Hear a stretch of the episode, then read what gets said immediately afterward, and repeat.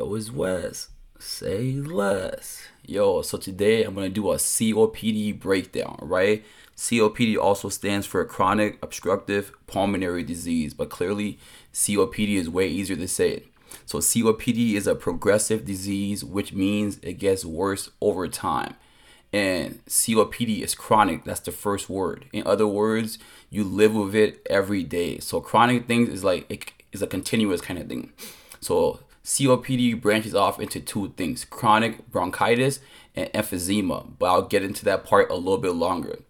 So with COPD, it means less air flows in and out of the airways, which mean, makes it hard to breathe. So this is a breathing, respiratory, pulmonary, clearly kind of um, thing. So currently there is no cure for COPD, but it, it is often preventable and treatable. COPD can be prevented mainly by not smoking, and cigarette smoking is the leading cause of COPD. So there you go. So this is why you shouldn't be smoking um, cigarettes growing up, because like you might not feel the effects right now, but the older you get, you would definitely feel the effects. Um, which sucks because I've seen a lot of people that have COPD and the lifestyle change is brutal.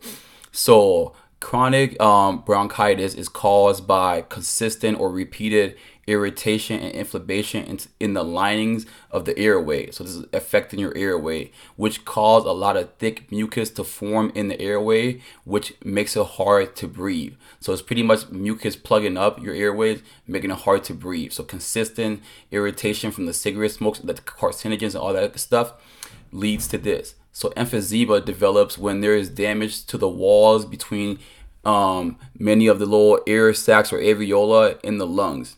Normally, these sacs are like stretchy or elastic, so which makes it like like like flow better, right? But with emphysema, these sacs start to lose their elasticity, so which makes it harder for um what's it called for your lungs to move air out of your body. So right there's a little quick overview of bronchitis and emphysema. So, risk factors for COPD include clearly smoking, exposure to air pollution, breathing secondhand smoke, working with chemicals, and dust and fumes. There's also a genetic condition called alpha A deficiency. And also a history of childhood respiratory infections um, are also risk factors for COPD.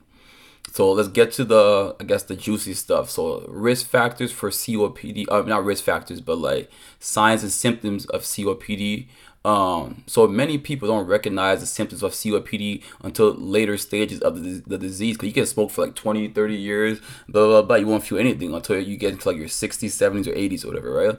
And so many people just think their shortness of breath or what's it called, not being able to do regular activities is because they're getting older. But, but having shortness of breath can be an important symptom of lung disease. So just don't attribute stuff because to because you're getting older, right? You can get older, but you, you can still be able to climb a stair.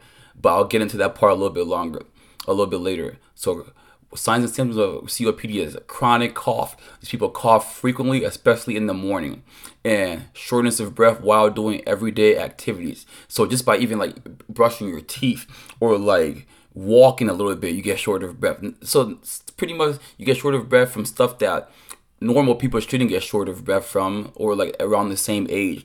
So you can see somebody that's 90 that can still walk around and do this, do that without getting short of breath. But with COPD, just like the basic everyday activities like brushing your hair will get you short of breath. Then frequent respiratory infections is also um, signs and symptoms of, of what's it called of COPD. Then blueness or a cyanosis of your lips and nail bed. So if you look at somebody their, like their fingernail bed is often blue, which means like not enough oxygen. Then they're they're fatigued often. They're fatigued because because everything requires more energy to do, and plus you spend half the time trying to catch your breath. Then there's other signs and symptoms is producing a lot of mucus, also called phlegm or sputum, and wheezing like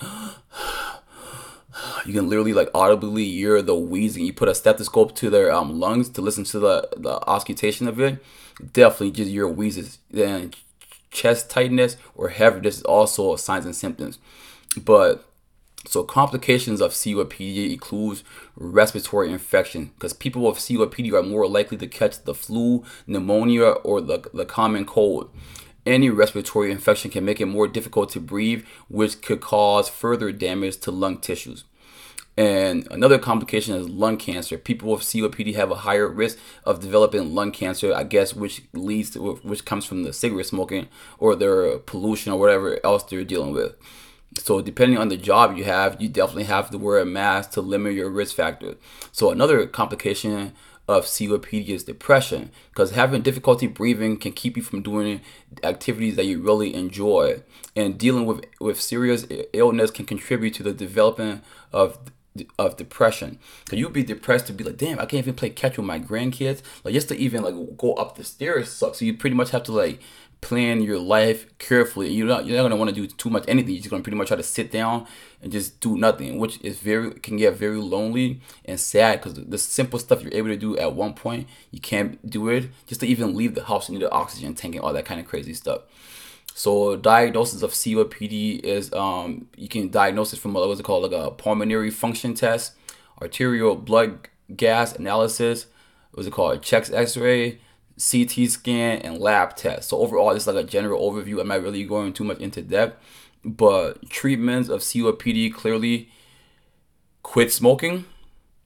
Medications like bronchodilators, which help dilate or which help relax the muscles um, which in turns dilate, um, so it makes it easier to breathe and expand. There's, there's short acting bronchodilators and long acting. But like I said, I'm not going too much into that. There's also inhaled steroids you can take, which helps reduce the airway inflammation. Or you can do oral steroids, we pretty much do the same thing. But oxygen therapy is definitely needed when your COPD gets to a certain level. That's when you see a lot of people using those oxygen tanks next to them, blah blah blah, blah like 24 7 pretty much live on it. And normal oxygen level should be between, but let's just say like 93, 94 and above to 100. So people with COPD normally are around like the 88 range or below. So you need the oxygen to keep your oxygen level above a certain level. And with, with people with um, COPD, oxygen should be set between two to three liters and no more unless ordered by a doctor. And another treatment is surgery. Um, living with COPD um, so COPD has no cure yet. However, lifestyle changes and treatments can help you feel better and, and stay more active and slow the progression of the, the disease down. So the, one of the most important things you have to do is learn how to control your breathing. So you have to have to learn how to deep breathe properly and how to uh, and proper deep breathing techniques. So which helps conserve your energy so, so you need energy um, conservation techniques, realization techniques um, that can help um, you when you're short of breath. So you don't want to just just think you're catching your breath, but not knowing you're expanding more energy just to breathe improperly. So you also have to clear your airways. You have to um, learn how to effectively cough. So coughing and deep breathing goes together. So you cough to clear the airway and deep breathe. So you have to drink a lot of water to thin your secretions um, from all the phlegm and mucus, all that stuff. Then you got to put stuff in. What's it called? And often, like, what's it called? Easy to reach places, so you don't have to walk too far to just grab something. So like, put all the stuff you need in a close location.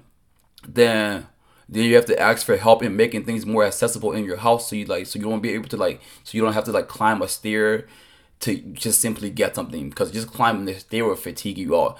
Plus, like if you have the oxygen on, that that could be a fall risk from the from the perspective of the cord just hanging everywhere and that's, the last thing you want to do fall and can't get up. The next you got to keep your clothes loose fitting wear clothes and shoes are easy to put on. They pretty much just adjust everything so, to save your energy. A long story short that's a copd breakdown. Yo like share subscribe share this bad boy up. Yo 2023 say less